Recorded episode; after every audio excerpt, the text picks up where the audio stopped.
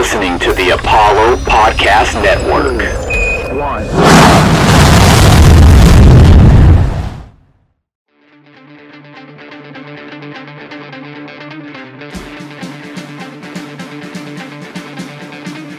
This kid's got ridiculous power. The rookie strikes again. Welcome to the show. And welcome back to another episode of the Astros Future Podcast presented by Apollo Media, all Houston, all original. I'm your host, Jimmy Price, also known as Astros Future. and you can find my work at astrosfuture.com and find me on Twitter at Astros Future. And I'm your co-host Brian Hamilton, and you can find me on Twitter at eham1720. And be sure to follow the official Apollo Media account at Apollo HOU, as well as hitting the subscribe button on iTunes, Spotify, or wherever you listen to your podcasts. Today on the Astros Future Podcast, we are joined by a very special guest, and that is Jake Kaplan, who covers the Astros for the Athletic. How's it going, Jake? It's going all right. How are you guys doing? Pretty good, pretty good. So I figure we'll just jump Doing right good. into it. The Astros are sitting at 32 and 25 right now. What's your take so far on the Astros, the 2021 season? Yeah, so a little more than a third of the way already, right? Um, Yeah, I think I think they're kind of what I thought they would be to like on a big picture macro sense. I think my prediction coming into the year was 89 wins and then AL West title. They look like they're on pace for 89 90 right now. Um, and I still think they'll win the AL West. Um, maybe a little surprising how they've gotten there. Um, but like maybe not even that to that that much of a surprise in that standpoint either. Like we we knew that their offense was going to be what carried them. Um, I definitely had questions about the bullpen coming into the year. I don't. I think it's been worse than I expected, but I think the starting pitching's probably been better than I expected. So, um, I wouldn't say there's like a ton of huge surprises. Maybe just like you know, you'd think Bregman and Alvarez would have more homers than they would right now, but like Yeah. you know, um, offense is also down everywhere. So I don't know. It's it's tough to know what to make of certain individual trends, but from like a big picture team standpoint, they're about where I thought they would be. Yeah, you know, I know the the offense has been uh, really good to this point, and it, uh, I know Bregman has been a slow starter. It seems like throughout his career, and it feels like he's hitting a really quiet like 290 because it doesn't feel like he's doing a whole lot, but you kind of look at the numbers and they're not too bad. But yeah, Correa and you know some of the other guys carrying us, but ultimately you look at the Astros, especially if you watched over the last four weeks, really, like you mentioned, the one downside that you know I think people prepared for coming into the season was the bullpen, and it has been really, really bad. And what's your take on that? Do you think that that's something that the Astros can get figured out, you know, with people that they have currently in the organization, or is that something that they may have to look at, um, you know, bringing in some new bodies? I think both. Um, you know, I, I they obviously have Ryan Pressly as like a reliable high leverage guy, but they need more reliable hi- high leverage guys. Um, You know, when you project for the postseason, um, you know, I think you need like uh, probably three of them, right? Um, and you can you can rely on those guys heavily once you're there, but you you need them to exist first. Um, I think Cristian Javier and Luis Garcia, like Javier is already in the bullpen. Luis Garcia seems like he'll be there at some point. Mhm. When McCuller when McCullers is back, that'll help for sure. Right. Um, you know, but like, are they going to stay there the rest of the year, or are they going to be needed in the rotation again at some point? I find it hard to believe the Astros are going to go the rest of the season with no starting pitcher injuries. Um, So, right. yeah, I think um, short term they'll probably be okay because of those guys moving to the pen. Longer term, the dead trade deadline is definitely going to be a thing. I don't know.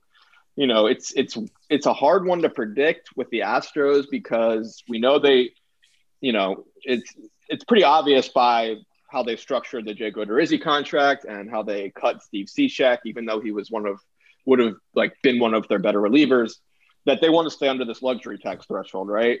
Um, and also they don't really have prospects that many prospects to trade anymore. So, and I was also looking this morning at like all the selling teams, and they don't have that many good players that you would want. So, like I, between those three factors, like I'm not sure what's going to come of the trade deadline. Like, so um, it's a long-winded way to answer, but I, I think everything's kind of on the table at this point.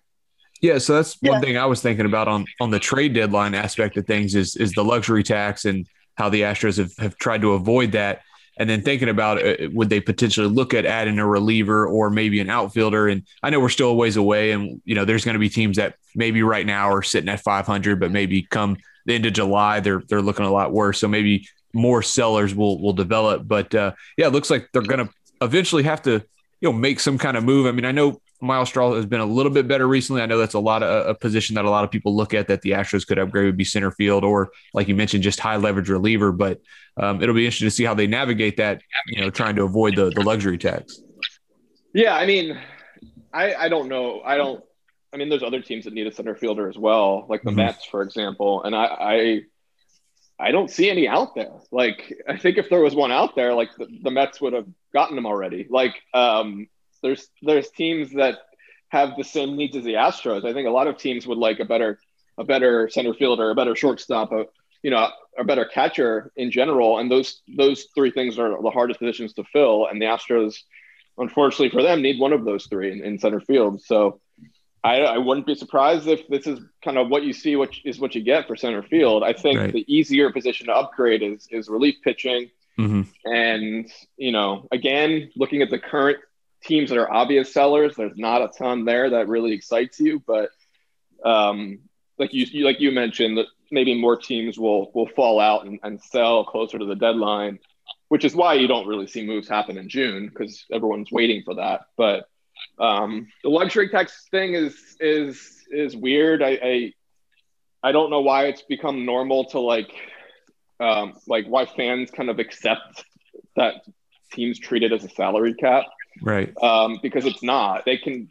It's a, if they if the Astros decide that they don't want to spend over the luxury tax threshold, that's a choice they made. You Mhm. know, um, and if they let that get in the way of maximizing the twenty one team, I mean, I, I don't really get it from from the, my perspective as a journalist cover, covering the team. It seems like you would want to maximize the last year of Carlos Correa and Zack Greinke, Mhm. and, and you know your core guys are only going to get older, but Sure.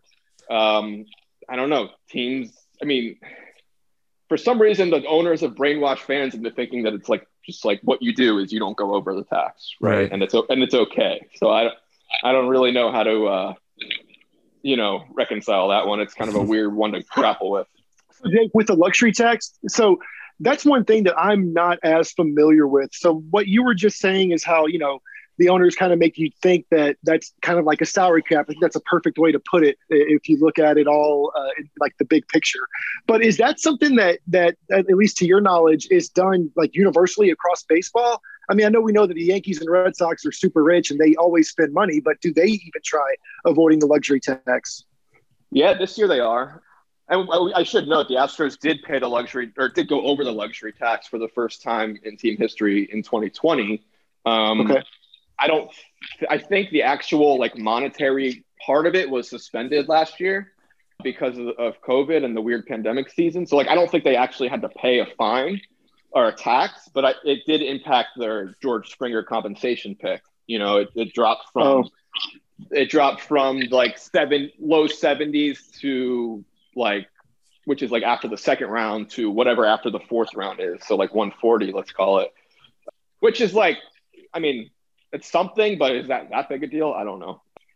And so yeah, like most teams avoid it. There's on a given year, there's like two or three teams that pay it. I'm not sure if anyone's except for the Dodgers are paying are going to pay it this year. The Dodgers are way over now after the Bauer signing. Um, but yeah, I mean it's like a, a colleague of mine, Andy McCullough at the Athletic, wrote a column in the winter. Like, why are teams so scared of the luxury tax? Like, it, it doesn't really make much sense um, that they are, but it's just kind of become normalized, and fans just seem to be like okay with it. it I, I you, you hope that in the new CBA, there's like a new system that incentivizes spending more. Right. Um, but I think all that remains to be seen.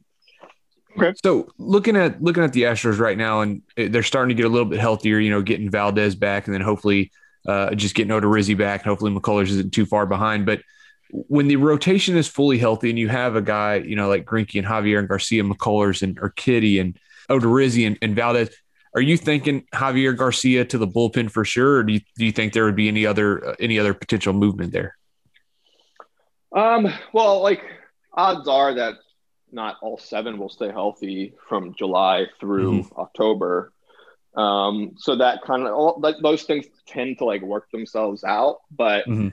um, it's weird, right? Like the Odorizzi signing, like it in retrospect seems like it was just like a panic move that didn't need to happen. Right. Um, Right. obviously they didn't know Valdez was going to be back so soon, but um, the way Garcia has broken out and become like a real dude, um, and Javier has has you know his, rookie season wasn't an aberration, and Urquidy's really really good, and they like I don't know. I think it's gonna be hard for them to maximize their arms in the way that they would would want to if like Odorizzi wasn't there.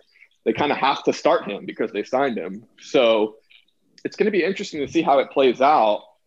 Like if McCullers comes back in mid June and you move Garcia to the bullpen over Odorizzi, like how's that going to play? So I don't really know. I, I think it's a big question. I don't think they know. I think they're kind of just hoping it works itself out. And uh, Yeah. um, you know, like I said, these things do kind of tend to work themselves out. But um, the Odorizzi signing was, you know, that was uh, a good amount of of money in like their calculation for like what they had left under the luxury tax threshold Mhm. that is going to impact you know what they can do at the trade deadline if they indeed decide that they're still staying under it. Right. I mean, do you think moving Jake Odorizzi to the bullpen is a is a possibility? I mean, I haven't. I'm not saying that it's a bad idea. I don't think it's a bad idea at all, but it's not one that you really see mentioned very often. I don't I don't think it's like out of the question, but I don't think it's it's the move. I think like he's a starter. We're and like they're all starters, but like you could kind of like see the like the other guy's stuff playing up as relievers a little bit more than you could his. For him, he's like five guy with five pitches who mixes and matches and um, you know, whereas like Garcia, like if you put him in a bullpen role, like he might be throwing 98. Like Mhm. so I don't know. I don't there's also like the element of like like you you sign the guy to start. Um if you're if you have like a, an eight million dollar, ten million dollar, whatever his average annual value is, long reliever, Mhm. right at, right after you signed him, like it's not exactly a great look, and like especially like Yeah. maintaining va- maintaining value for for like the future. Like I, I don't know. Um, I don't really think he's going to be out of pitching out of the bullpen, but you know, Right. I think I, I think everything's like interesting interesting to talk about, interesting to debate and think about. I mean, ideally, all seven are starting pitchers, right? And Oh yeah, um, like I think there's also the element of like Javier's career high in innings is 113, Garcia's is 108. Like those guys were going to need breaks at some point anyway. Yeah. Um, you know, Urquidy's career high is 155, so he's a little bit in better shape there.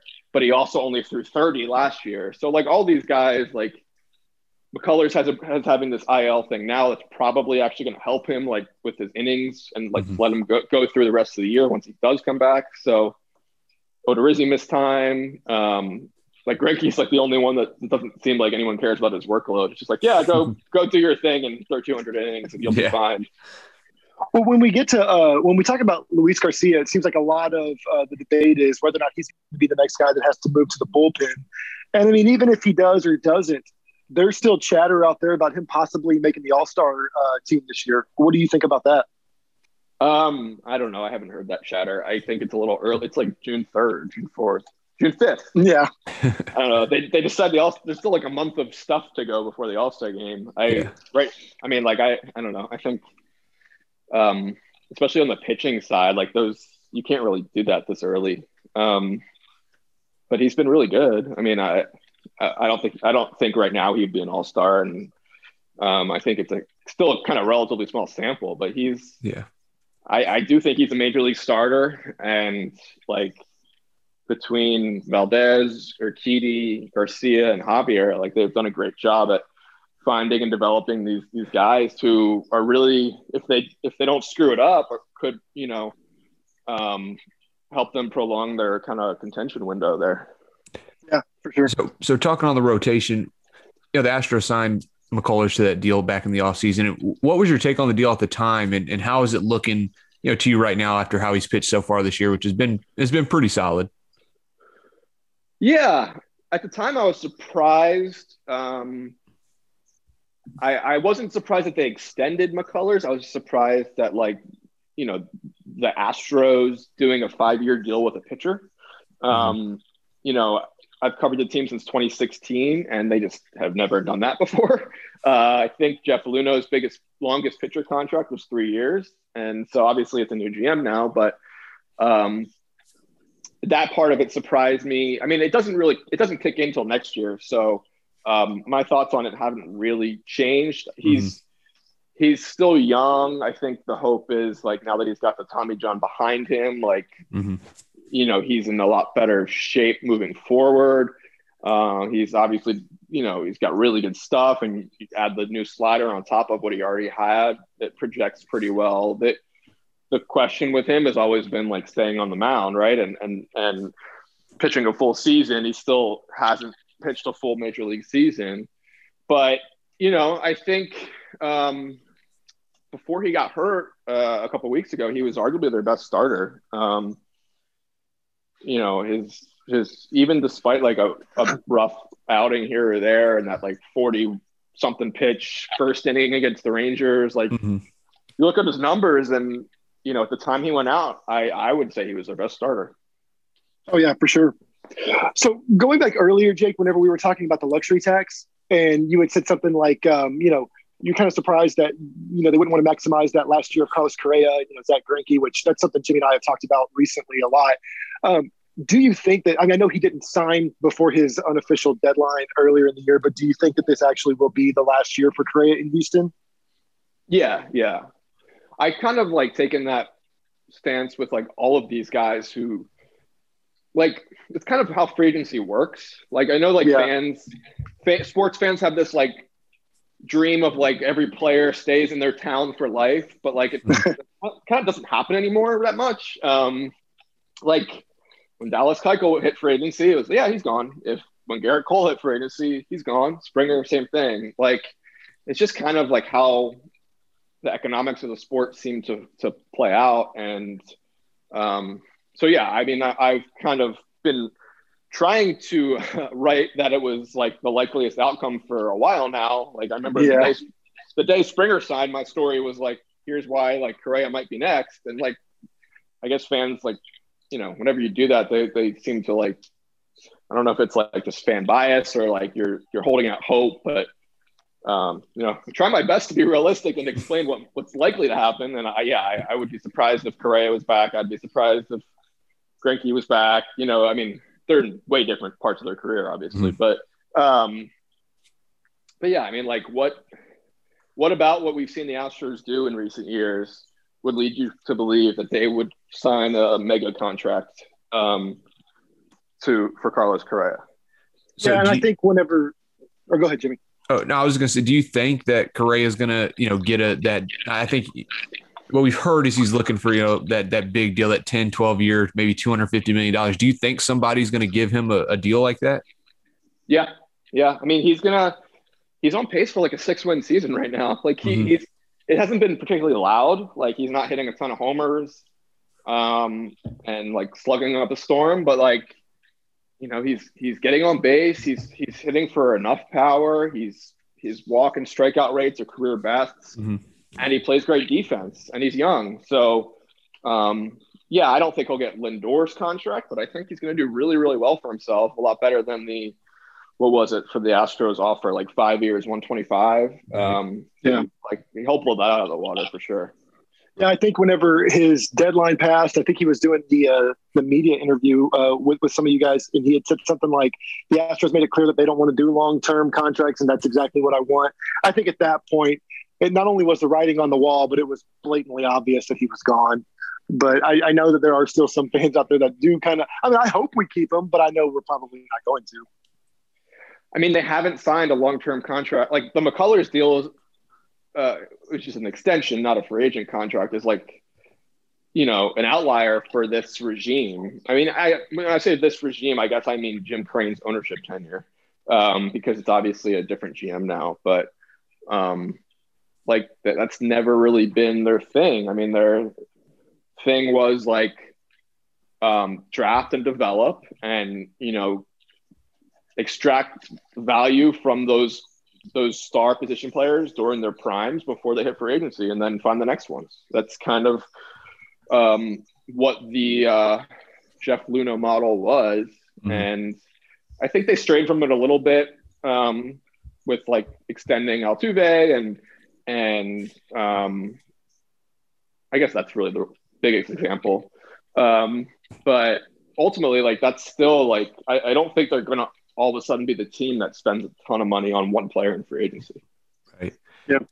You know, Yordan Alvarez is having, I think what we all agree is a, a really good season at this point, but it's been, he, he's walking at a 3.2% walk rate right now. You know, the last few years or la- 2019 is like 14% in the minors. He was, you know, well, well into the double digits. Do you think he's just being pitched differently? Do you think the, the recognition, or do you think it's more just kind of a, kind of a bad stretch of games for him where he's just not really drawing a lot of walks? I don't know. Um, because who's hitting behind them? Gurriel, right? Most of Mhm. the time. And like Gurriel's been their best hitter. So you would think that like Right.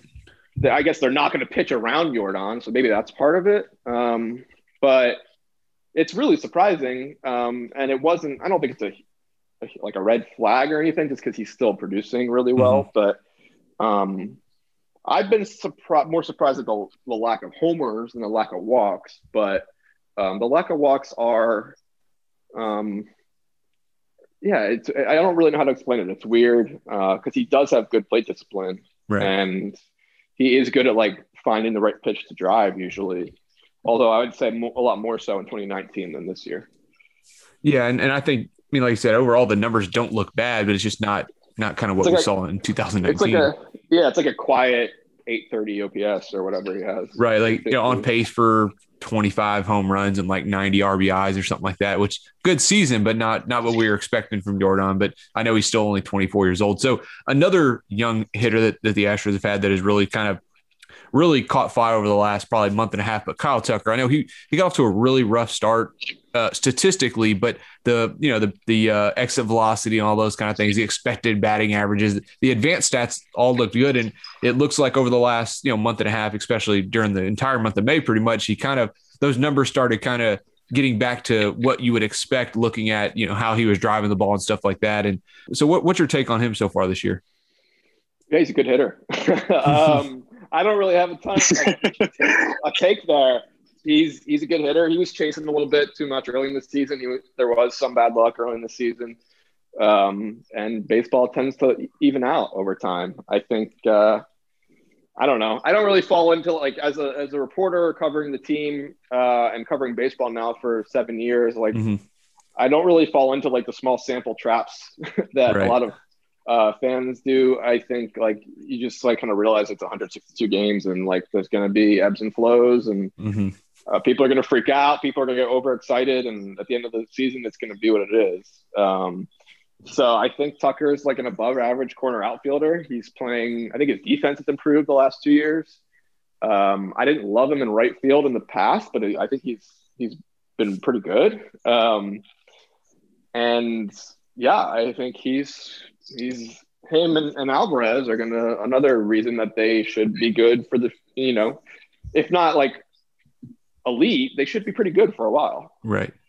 So we were talking about Correa and it potentially being his last year in an Astros uniform, and I think a lot one guy that the Astros fans were really excited to watch this year was Jeremy Pena. You know, he had a, a good 2019 season, and then we didn't get to see him last year because of COVID, and I think he was probably slated to maybe start in AAA this year, Double A or AAA. But he's a guy that I think Astros fans are looking at that maybe could be a replacement for Correa. And is do you think that's how the organization is looking at him as a, a possible guy that can take Correa's not fill his shoes necessarily, but maybe take his take his spot on the on the field next year?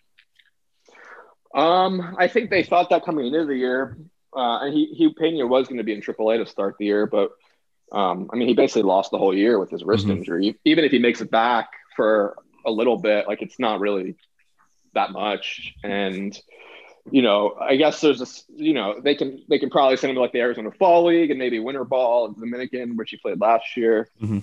But um, I think it, you know, that injury is a big deal. Um, maybe maybe it leads you to sign like a, uh one of the other free agent shortstops, like a Brandon Crawford type, Mhm. who, who can be like a stopgap for a year or two. Um, for Pena or um, someone else who might come up come up. But um, yeah, I mean they the big question with Pena is, is whether he's going to hit enough to be an everyday major leaguer. But Right. Really good defender. Uh, I know he was hoping to like show off uh, more of his speed on the base pass this year and run more. Um, so like he he he's like an all around athlete, um, and he's improved his bat a lot. It's just you know I still think there's a question of like is it an MLB everyday bat or not? So that'll probably be like one of the bigger minor league storylines coming into next spring training. Um, I don't. I mean, he, he can still make it up next year, but I I think that pushes his the injury pushes his timeline back like you know a good bit. Whereas like you probably can't count on him next year. Right. Do you think there's any uh, prospects that we have uh, at maybe the AAA or AA level that could possibly help out the big club this year? I don't Big league know. Club this year? I don't know. Um, not really. Um, I I mean, like you're looking at so like their biggest need is relief pitching, and Right. you've kind of already seen the guys who are going to be up. Um, uh, with like Peter Solomon, who who I do think is good, and Tyler Mhm. Ivey, who, who's interesting, and um, you know, like Nivaldo Rodriguez is of the world, um, Right. Ralph Ralph Garza, maybe Shawn Dubin or Brett Conine make it up. Um, but like, there's no like huge, you know, impact guy coming. I don't think uh, to like impact 2021. I, I do think Solomon and Ivey are like going to be like part of their pitching staff Yeah. uh, in the future. In the future, um, yeah, and like on the position player side, like obviously it's really just center field, and none of those guys are on the roster. Um, you know, there's Jose Siri, who's Astros Twitter's obsession already, and um, Jake Meyers is kind of uh, off to a good start, and Bryan De La Cruz, but like. I don't know. I think fans might underestimate like the importance of the 40 man roster and having, Yep. you know, not not being on it, it drastically decreases your odds of making it up. Yeah, and that's that's one thing. Like I messaged you about a you know, last week or something. I was a little confused on the way that Ronnie Dawson and Alex De Goti are able to come up, but made sense with the the COVID protocols or whatever they were doing. So I know a lot of fans are clamoring for Jose Siri, and I try to try to be a realist with that. Is yeah, he's got really good numbers, which a lot of the hitters in in Sugarland do right now. But he's got a, a really really low walk rate, a really high strikeout rate, and he just kind of seems like a guy who's kind of caught lightning in a bottle for uh, you know a little bit, and the numbers have started to come back down to earth a little bit. And I just don't know if he's, you know, I think people are looking at it and saying, well, if Myles Straw is hitting only 220 something and not giving you great defense in the outfield, not stealing bases, why not take a chance on a guy like Siri who maybe will just at least provide you some pop? Yeah, I, I think uh, the the response to why not is that you know, okay, who are you DFAing? Who are you Mhm. willing to lose off the 40 man roster? And you know, I think fans would probably list 10 names there that they're willing to lose, but the front office might not be willing to lose. Um, because you basically just have to give up on someone um, just for, you know, I, I think the odds of Siri being like meaningfully better than Straw are like really low, like really, really low. Um, like AAA numbers are great, but like Taylor Jones constantly has great AAA numbers too, Mhm. right? Like, eh, like how many times have we seen this with like the Tyler Whites and Tony Kemps and JD Davises and like that AJ Reeds, like that whole like era of like Fresno Grizzlies who constantly had like a thousand OPSs and then would come up and not hit. Right. Um, like it's just a different game. So I actually think like De La Cruz and, and Meyers um, might have a better chance of like being Astros in the future because they were drafted and, or signed and developed by the team. And like, I'm not saying I'm not saying this season, but like if you're like watching for like Ast- players who might impact the Astros in the future, I think those guys actually have like just as good, if not a better chance than Siri, who was brought in from outside the organization and he's like what 25 like he's Right. he, I think people kind of think he is what he is at this point. Like he strikes out a ton. He has some raw power. He plays great defense, but um, I mean, there's a reason he's been on like four organizations in the last 16 months or something. Mhm. Yeah, what you were just saying about Jose Siri is something that Jimmy and I have basically been saying uh, as well. One thing we even kind of mentioned is I think that the the biggest I don't know um, addition we could get from Jose Siri would possibly be the Astros using him as a, as a, like a trade bait type of thing. But even then, I'm not even sure that he's that valuable uh, because of the reasons you just said. I mean, we're not trying to dump on the guy or anything like that. But I mean, the strikeout to walk ratio is just not what you're going to want, and it doesn't look like it's going to get any better. I mean, he was he was available for everyone on waivers twice last year, and he was uh, available to anyone on a major league deal this year, and he settled for a minor league deal with the Astros. So, I, you know, I think uh, the perception of his value might be a little outsized for what it, you know, like he's. I think he's kind of viewed as like a AAA center fielder. So I think one guy we were all looking forward to this year, which we're we're getting to see him play, but unfortunately he hasn't been. Uh, he hasn't had the, the hottest of starts and he struggled a little bit. But Pedro Leon, wh- what are you hearing about him? Just that he strikes out a lot. I haven't, uh, I, have, I haven't uh, been down to Corpus Christi to watch him in person yet, um, but uh, the numbers are pretty pretty poor. Uh, I think he's like hovering around 600 OPS, right? Um, and he's dropped from first or second in the lineup to eighth recently. Um, a lot of strikeouts, not I think a couple homers, a couple walks, but nothing Mhm. crazy. Um, so maybe it was an aggressive assignment for him uh, in Double A. Um, coming, you know, he hadn't played in a while, like in real games, and so yeah, I haven't heard much buzz, honestly. I don't know. I mean, they're still trying the whole shortstop thing, playing center field here and there, but like I, you know, at this point, I definitely wouldn't expect to see him in the majors this year. I thought coming into the year there was a chance of that, but Yeah. the way he's performed, I, I would say no to that. with um with you know you know we Forrest Whitley had to have Tommy John uh, earlier in the year, and I know another name that we just recently heard about was Francis Martes, and I, I believe he's going to be making his debut this year at AAA pretty soon. Have you heard anything about him? Um, not really. Um, other than he's joining AAA Sugarland. Um, Okay. I still, I still, uh, his suspension's not up yet. It's up soon. Um, I would guess that if they do keep him, that he would be in Sugarland. Um, I'm not sure what they should do there because he's on the restricted list now. So if you when you Oh. reinstate him, when you reinstate him to your full 40 man roster, you got to make a corresponding move. Mhm. Um, and like he's what 25, 26, hasn't pitched really much since 2017. Is probably you know, I I don't think I'm exactly going on a limb to say he's a reliever. So like I don't think it's a shoe in that he like sticks. Um, I haven't heard. I, I guess it depends on what his stuff looks like, which I haven't really heard. Mhm. Um, but um, yeah, I, I I don't know. I think I saw I was interacting with some fans on Twitter on Friday when when the news came out that he was joining Sugarland, and the expectations seemed to be like straight out of 2016, 2017, where like, oh, he's going to join the rotation, he's going to be a stud. It's like, I don't know. I feel like we have a big enough like sample size now. Like guy coming off Yep. two P- PED suspensions and a Tommy John, like uh, he seems unlikely to be a factor to me. But Right. I guess I guess never say never. We'll see what he looks like if he if they do keep him around.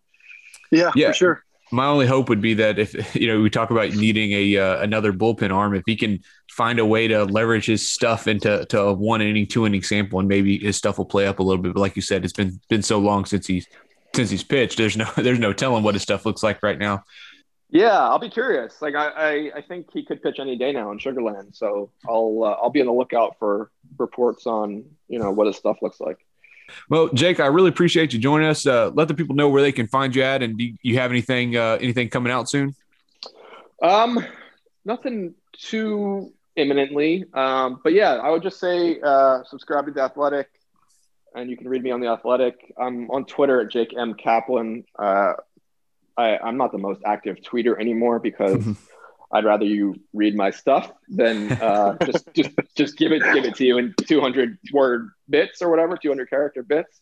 But uh, I do tweet a little bit. But um, yeah, just I would say read the athletic i did a mailbag last week where fans were asking about all sorts of stuff and and uh, wrote a, a, little notebook the other day about correa and luis garcia and that was actually my first in-person interview one-on-one since 20 February since spring training 2020 hmm. was was luis garcia on wednesday nice so that was oh, cool. that was a, a good a good milestone to like to get that first one out of the way and, and finally get to talk to players in person again. I like it's like a muscle I haven't flexed in a while. You know, kind of like forget how to, how to do it. But uh, nice. things are starting to feel a little bit more normal on the media front. Like we're getting to to uh, talk to guys in person here and there, and and I think the next homestand will be on the field for BP like we used to be. So nice. um, progress. Um, and yeah, I, I, was happy to come on here and talk. I feel like I was like over. Uh, I was like very negative, but I, no, no, I don't I, think that uh, at all. okay, good. Yeah, I mean, I, am just like trying to be realistic, and For sure. I, I think sometimes uh, readers and fans just have like expectations that, uh, and I think it's my job sometimes to like temper them when I think mm-hmm. it's war- warranted, right? And so sometimes I feel like I come off that way, but hopefully not. And uh, yeah, I'm just uh, my my whole thing is just trying to tell it how it is, and uh, sure. I think anyone who reads me agrees with that. But uh, I, it was yep. fun to come on here and talk, and uh, hopefully we can do it again sometime. Yeah, I appreciate yeah, absolutely. it. That's going to do it for. Yeah, that's going to do it for today's episode. So if you haven't already done so, please be sure to subscribe to the podcast on iTunes, Spotify, or wherever you listen to your podcasts. And be sure to follow at Apollo HOU for blogs, merch, video, podcasts, and more original Houston sports content not found anywhere else. As always, thank you so much for listening. We look forward to having you back for our next episode of the Astros Future Podcast covering your Astros in the minor league system.